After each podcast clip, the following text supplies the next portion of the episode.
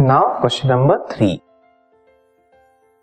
in the spectrum of white light obtained after dispersion of the white light through a right triangular prism why red colour is at the top of the spectrum and violet colour at the bottom so here the question is dispersion जब होता है white light का through a glass prism हमें spectrum मिलता है seven colours मिलते हैं, उन सेवन कलर्स में रेड सबसे टॉप में होता है वॉयलेट सबसे नीचे होता है बॉटम मोस्ट होता है।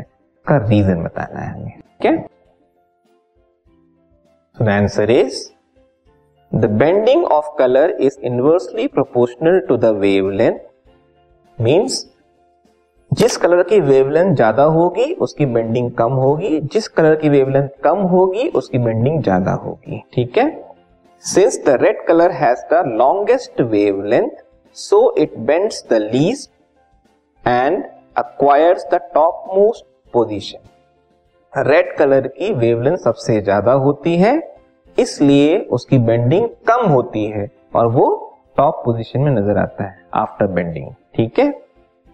Whereas the violet colour has the shortest wavelength so it bends the maximum and acquires the bottom most position in the visible spectrum violet colour की wavelength जो है as compared to other colour सबसे कम होती है। तो उसकी bending सबसे ज़्यादा होती है और वो this podcast is brought you by hub hopper शिक्षा अभियान अगर आपको ये पॉडकास्ट पसंद आया तो प्लीज़ लाइक शेयर और सब्सक्राइब करें और वीडियो क्लासेस के लिए शिक्षा अभियान के यूट्यूब चैनल पर जाएँ। बॉटम मोस्ट पोजीशन में नज़र आता है स्पेक्ट्रम में।